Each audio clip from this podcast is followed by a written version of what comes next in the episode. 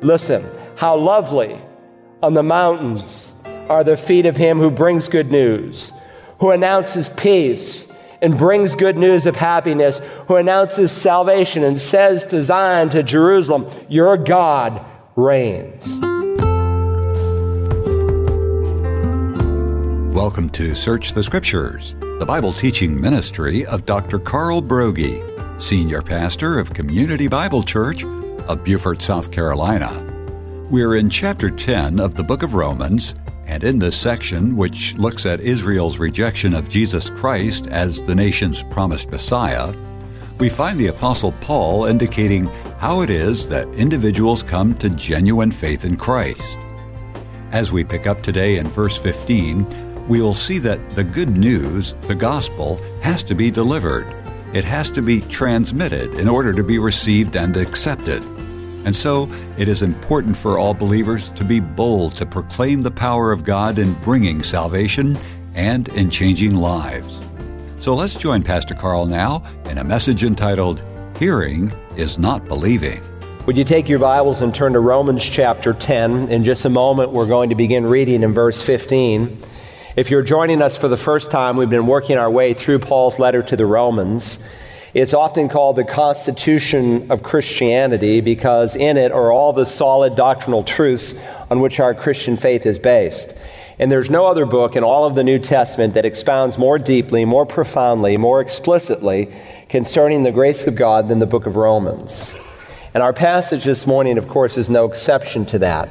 Now, let me bring you into the context, if I might, because a context, a verse, any text without a context is a pretext. And if you pretext a verse of the Bible, you can miss its rich meaning or maybe even distort the original intention for which God wrote it. If you remember, the first eight chapters are doctrinal in focus. Chapters 9 through 11 is what we call the national section of the book of Romans. There's one subject, and it's the people of Israel. In chapter 9, we saw Israel's past election, how God chose them out of all the nations of the world to bring the Messiah. And in chapter 10, we're exploring their present rejection. Paul is answering for us why it is that the Hebrew people rejected Jesus as the Savior of the world. Notice how the chapter opens in verse 1 Brethren, my heart's desire and my prayer to God for them is for their salvation. You could paraphrase it Brothers, from the bottom of my heart, I long and I pray to God that Israel might be saved. That's the thought expressed. And listen, wherever you come down on the doctrine of sovereign election, if your view of God's sovereignty has removed your passion to win the lost or to pray for the lost, then the theology you've adopted is inaccurate. Paul says in verse 2 For I testify about them that they have a zeal for God, but not in accordance with knowledge. So these were zealous people, but it was a misdirected zeal, and that's why Paul prayed for their conversion. Verse 3 says, For not knowing about God's righteousness and seeking to establish their own. And so they were elected as a nation, but they were being set aside as a nation because of their unbelief, because they sought to establish their own righteousness. They didn't really see themselves as bad, as people worthy of condemnation, so they had no one to believe in but themselves. They did not subject themselves to the righteousness of God. Verse 4, he explains to me why their rebellious righteousness is incomplete. He says, Because Christ, for Christ is the end of the law for righteousness to everyone who believes. The Old Testament law reminds us all the way through that the answer is not found in works you cannot work your way to heaven. The answer is found in a Savior who would come. For Moses, verse 5 writes that the man who practices the righteousness which is based on law shall live by that righteousness. All the way through the Torah, Moses underscores that if you want to get into heaven by keeping the law, then you better keep it perfectly. In fact, he wrote in Deuteronomy chapter 27, which Paul quotes in his letter to the Galatians Cursed is everyone who does not abide by all things written in the book of the law to perform them. If you want to be saved by human effort, then you better be perfect. Because God is perfect and he can't allow anything into his heaven that will defile it.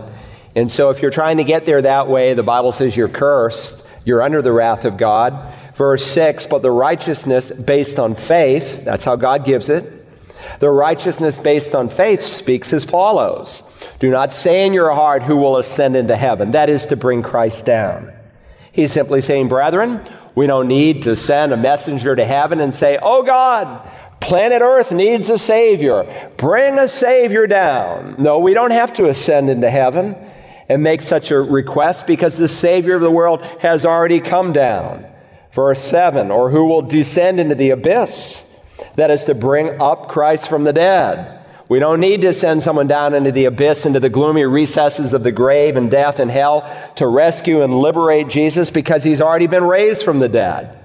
We don't have to say, Messiah, where are you? Come down from heaven or come up from the grave. No, no, no. He's already come down. He's already died and he's already been risen. And all that is left for us is to come by faith to believe. Look at verse 8. But what does it say? The word is near you, in your mouth and in your heart. That is the word of faith which we are preaching. Salvation is so close, Paul said to his Jewish brethren, that it is in their mouth and it is in their hearts. That's how near it is, and that's how near it is to some of you here today. How did it get into their mouths and into their hearts? Two ways. Every Sabbath, the scriptures were read. Remember, Jesus said, The scriptures speak of me. So they heard of Messiah, of Christ, all the way through the Old Testament, every Sabbath, every Sabbath day. And secondly, Paul preached it into their mouths. The word which we, meaning we, the apostles, are preaching. We preached it there. We preached it right into their hearts and right into their mouths. Does that mean that because the word was in their heart and in their mouth that they were saved? Oh, no, no, no. It's like a seed that is dormant. It's longing, it's looking, it's waiting, it's hoping to spring to life but that's not yet salvation. Once the word comes into your heart, once the word comes into your mouth, you have to respond with your heart as an act of the will. And when your heart says amen, then your mouth will confess that. And so he writes in verse 9 that if you confess with your mouth Jesus Lord, literally, Jesus Yahweh, and believe in your heart that God raised him from the dead, you will be saved. So, why doesn't the Bible say, well, if you believe in your heart that Christ died on the cross, you will be saved? For the simple reason an infidel can record in his mind the historical fact that it's beyond dispute that Jesus literally died on a cross and still deny all the miracles of the Bible. For that matter, why does God highlight this one miracle? Why the miracle of the resurrection?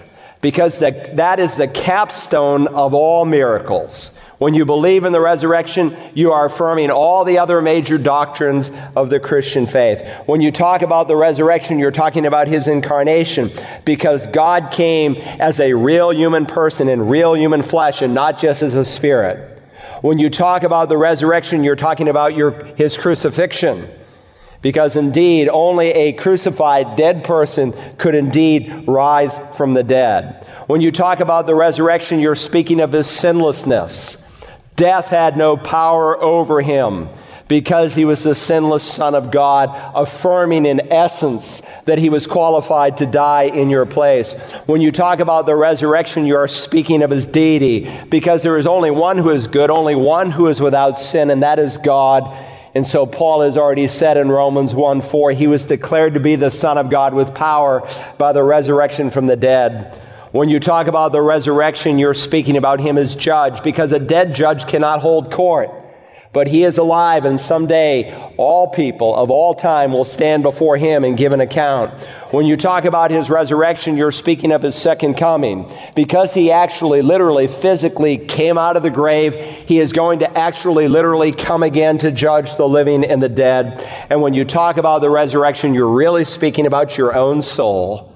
Because what you do with Jesus Christ in the end will determine what God will do with you. Notice the relationship in verse 10 to the heart to the mouth. For with the heart a person believes, resulting in righteousness or justification, some translations say, and with the mouth he confesses, resulting in salvation. So we've studied carefully verses 9, 10, and 11, and we've seen the relationship between the heart and the mouth. He reverses them in the next verse, and in the next verse, he doesn't even mention the mouth. Why? Because he's not talking about two different things. He's talking about the same thing. He's talking about two sides of the same thing. And so Paul taught what Christ taught that if inwardly you said in your heart, Amen to Christ, then outwardly you will openly confess him before men. Notice verse 11 For the scripture says, Whoever believes in him will not be disappointed, for there is no distinction between Jew and Greek, for the same is Lord of all, abounding in riches to all who call upon him. Verse 12 begins with the words, For there is no distinction. The first time and the last time we saw that, if you remember, was in Romans 3.22. It introduces Romans 3.23. For there is no distinction, for all have sinned and fall short of the glory of God. When God looks down on heaven and he looks at the human race, some 7 billion plus people, he doesn't see Jew versus Gentile. He doesn't see African, Asian, European. It doesn't make any difference whether you're moral or immoral, religious or irreligious. God sees the same thing. All of us have sinned. We've all missed the mark of His holy, perfect glory and righteousness. The ground is level at the cross. And when you understand that, it begins to obliterate the way you look at people through a prejudicial eye. Verse 12, there is no distinction between Jew and Greek, for the same is Lord of all. In other words, no one can claim some kind of special connection to the living God. None of us have some special access to God. Again, the ground is level. And so he showed our need for access in Romans 3. But here in Romans 10 and verse 12, he reminds us that we all have the same access, that whoever will call on him will be saved. And when you call on him, he does not simply answer but he is abounding in riches for all who call upon him. He richly answers.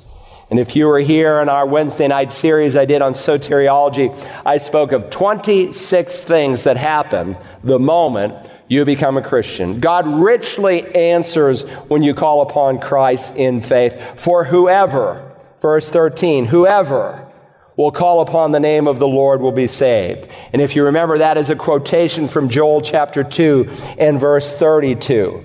And if you go back and you read Joel 2:32, you will see it is capital L, capital O, capital R, capital D in deference to capital L, small letters O, R, and D, because he's using the term Yahweh, the covenant name of God. Paul quotes this verse and contextually he applies it to Jesus Christ because Jesus is indeed equal with the Father.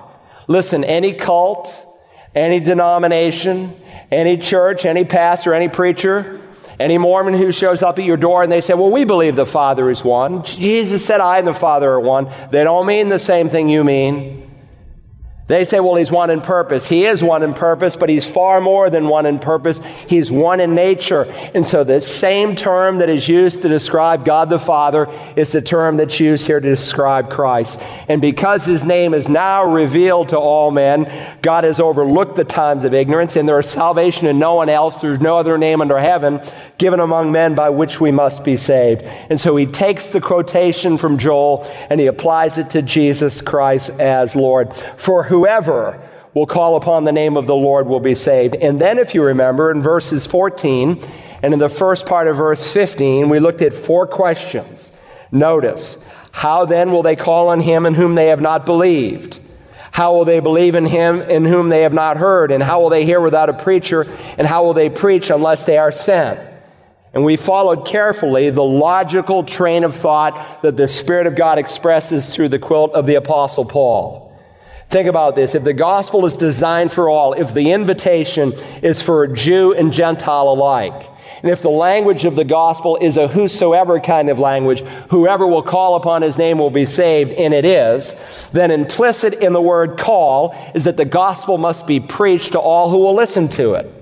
People cannot call upon him if they've not heard about him.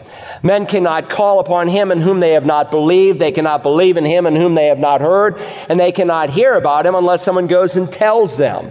So, question one is very simple How then will they call on him in whom they have not believed? In other words, the sinner calling upon Jesus Christ as the resurrected Lord for salvation is preceded first by believing that Jesus is able to do precisely what he promised to be able to do by his death and resurrection.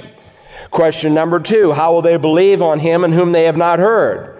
The sinner cannot believe the gospel until he hears the gospel. So hearing precedes believing, and believing precedes calling. But he's not done yet. He takes it a step further. Question three. And how will they hear without a preacher? The Apostle Paul spoke to the Corinthians and he described the foolishness of preaching to save those who believe. There's a lot of ways in which to communicate, but God uses the preaching, the sharing of the gospel to convert men and women and boys and girls. He anoints God's people. He sends them in the power of the Holy Spirit to share. And he's not done. Notice the fourth question, verse 15, where we left off. How will they preach unless they are sent? And we studied that in the broadest sense, every born again, blood bought child of God has been sent and commissioned by Jesus Christ. The Great Commission does not apply to a select few, it applies to each and every person. So, two questions highlight the unbeliever's problem. How will they call upon him in whom they have not believed? And how will they believe in him in whom they have not heard? And then there are two questions that highlight the Christian's responsibility. And how will they hear without a preacher? That is, unless someone tells them. How they preach unless they are sent? And we saw that this word preacher, unlike in the 21st century, where it usually registers the connotation on our thinking of a professional who's called as a missionary, as a pastor, as an evangelist to preach the gospel, the word he uses simply means to herald the good news. It simply means to, to tell a message. And indeed, it's applied not just to those who are preachers, but to every single Christian. And so Paul's looking at us in the eye and in essence saying, listen, God has commissioned you. God has called you. It would be very easy to take these verses and to dump them on the missionary or the pastor or the evangelist. But God is applying this to us. He is applying it to us in every venue of life, whatever we do for a living. He has called us, if we've been saved, to share the good news. All right, that's where we left. That's the context. Let's pick up precisely where we left off in verse 15. After he asks the question, How will they preach? How will anyone go and tell them unless they're sent? Just as it is written. How beautiful are the feet of those who bring good news of good things. However, they did not all heed the good news. For Isaiah says, Lord, who has believed our report? So faith comes from hearing, and hearing by the word of Christ. But I say, surely they have never heard, have they? Indeed, they have. Their voice has gone out into all the earth, and their words to the ends of the earth. But I say, surely Israel did not know, did they? First, Moses says, I will make you jealous by that which is not a nation. By a nation without understanding will I anger you. And Isaiah is very bold and says, I was found by those who did not seek me. I became manifest to those who did not ask for me. But as for Israel, he says, all the day long I have stretched out my hands to a disobedient and obstinate people. You can see there in your note taking outline that the title of the message is Hearing is not believing. Because this passage explains the unbelief of Israel in our day and really the unbelief of the average American as well. Three simple truths I want you to get. First, Israel did not heed the good news. Israel did not heed the good news. Now, when you look down and glance at the paragraph of scripture that we're examining today, you can see that most of these verses are in all capital letters. And of course, that tells you it's an Old Testament quotation. And I suppose if I wanted to just preach the highlight of Romans, I would skip this passage. What we're looking at today is not the milk of the word, it's the meat of the word. It's challenging, but it's rich in truth and it's rich in application if we can call out to God, help us, ask Him to help us to understand it, and if we are willing to apply it today. So gird up your loins for action, pay attention, let God speak. Notice again where we left off. Just as it is written, how beautiful are the feet of those who bring good news of good things. And if you have a, a, Bible with marginal notes, you can go out in the margin, and if you look at verse 15, where will it direct you to? Where does this Old Testament quote come from? Isaiah. I heard someone say it. Isaiah 52 in verse 7. Now, Isaiah 52 and verse 7 is looking at a future day when the nation of Israel will believe. In fact, Isaiah chapters 51 to 53 are probably the best known chapters written by the prophet today by most Christians. In Isaiah 51 and 53, he's looking down the carters of time, not just to the initial rejection when Jesus would come the first time, but Isaiah also looks down to their ultimate reception when Jesus comes again, that when he comes again, they will be there in faith. And of course, their salvation is possible because of Isaiah 53, because of his work as the suffering servant, dying for iniquity and coming out of the grave alive. You don't have to turn there, but let me read it to you. It opens with these words Awake, awake. Clothe yourself in your strength, O Zion. Clothe yourself in your beautiful garments, O Jerusalem. Zion and Jerusalem is synonyms. They refer to the same city, the holy city. For the uncircumcised and the unclean will no longer come into you. And then he tells them to shake yourself from the dust, rise up, O captive Jerusalem.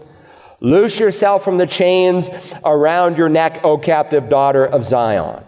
To shake yourself from the dust was basically a command to stop mourning, because in Scripture, putting dust on one's head was a sign of mourning and a sign of repentance. And because Jerusalem was going to be freed from her chains, never to be enslaved again, they had reason to rejoice. And if you know the chapter, he's looking all the way down time to a future time. It's called the Great Tribulation in the New Testament. It's called by the prophet Jeremiah the time of Jacob's trouble, that seven year period in human history when there will be a one world leader called Antichrist and a one world government and a one world religion. And it's during that time that God is going to bring the Jewish people to faith in Christ. And they are going to be freed in the oppression of the Gentiles that they've known since the time of Daniel called the time of the Gentiles will end and they will be free. He says, For thus says the Lord, you have sold yourselves for nothing and you shall be redeemed without money. Sadly and tragically, the Israelis gave themselves to other gods in Isaiah's day. And just like someone who is physically immoral, these people were spiritually immoral. They were committing spiritual adultery. They were selling themselves for nothing for a false God. Yet God, in His great mercy, will redeem them without money. The redemption of a soul is costly. It costs God everything, the blood of Christ, but it is the free gift of salvation to everyone and anyone who believes. And he will describe that in the 53rd chapter, that this salvation cost us the Messiah who would be smitten of God and afflicted.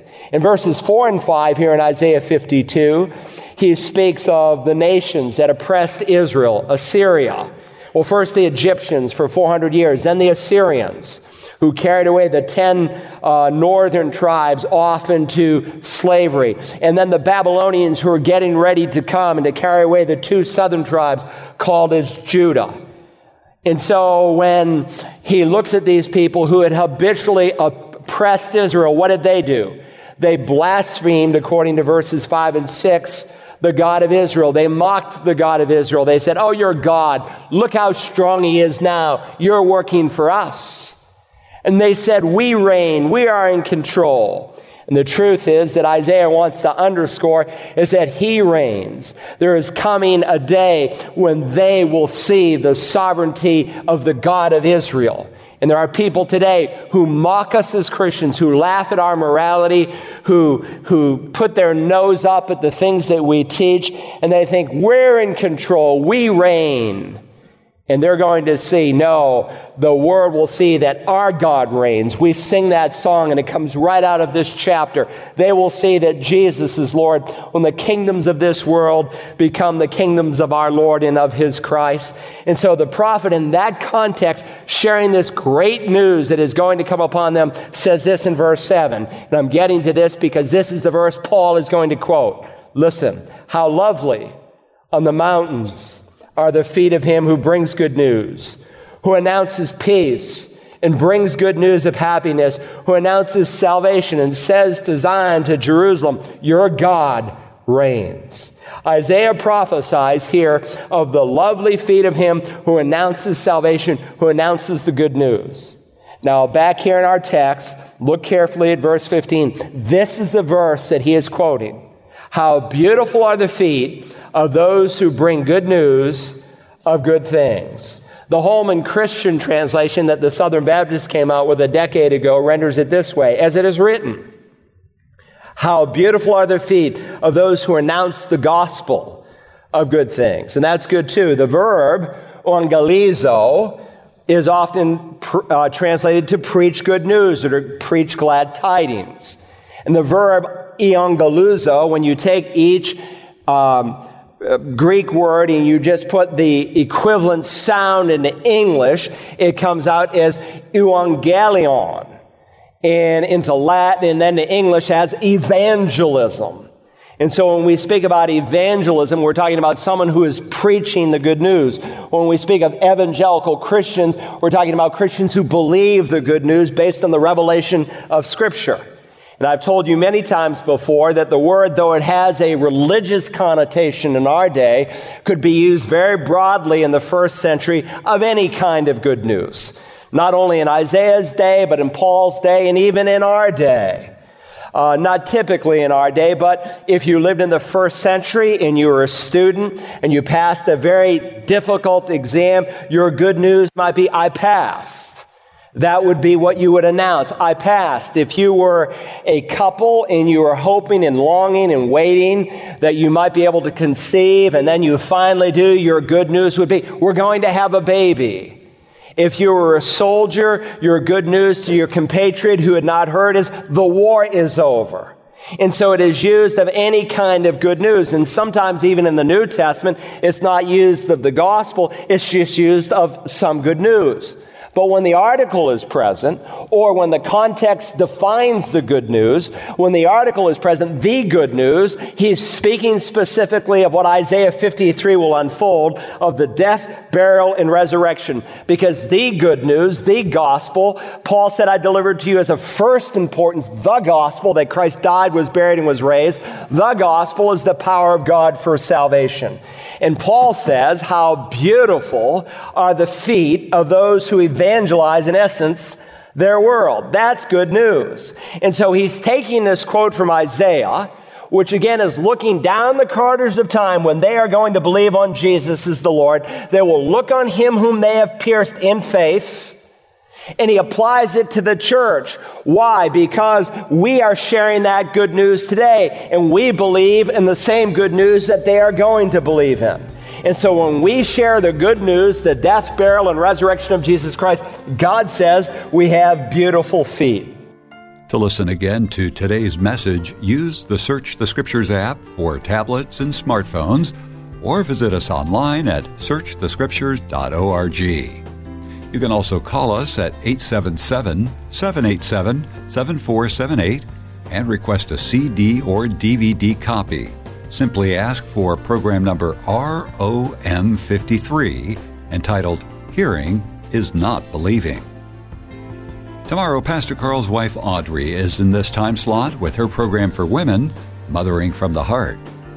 And you can hear more from Audrey on her new podcast, Rare But Real, found in the Apple and Spotify podcasts.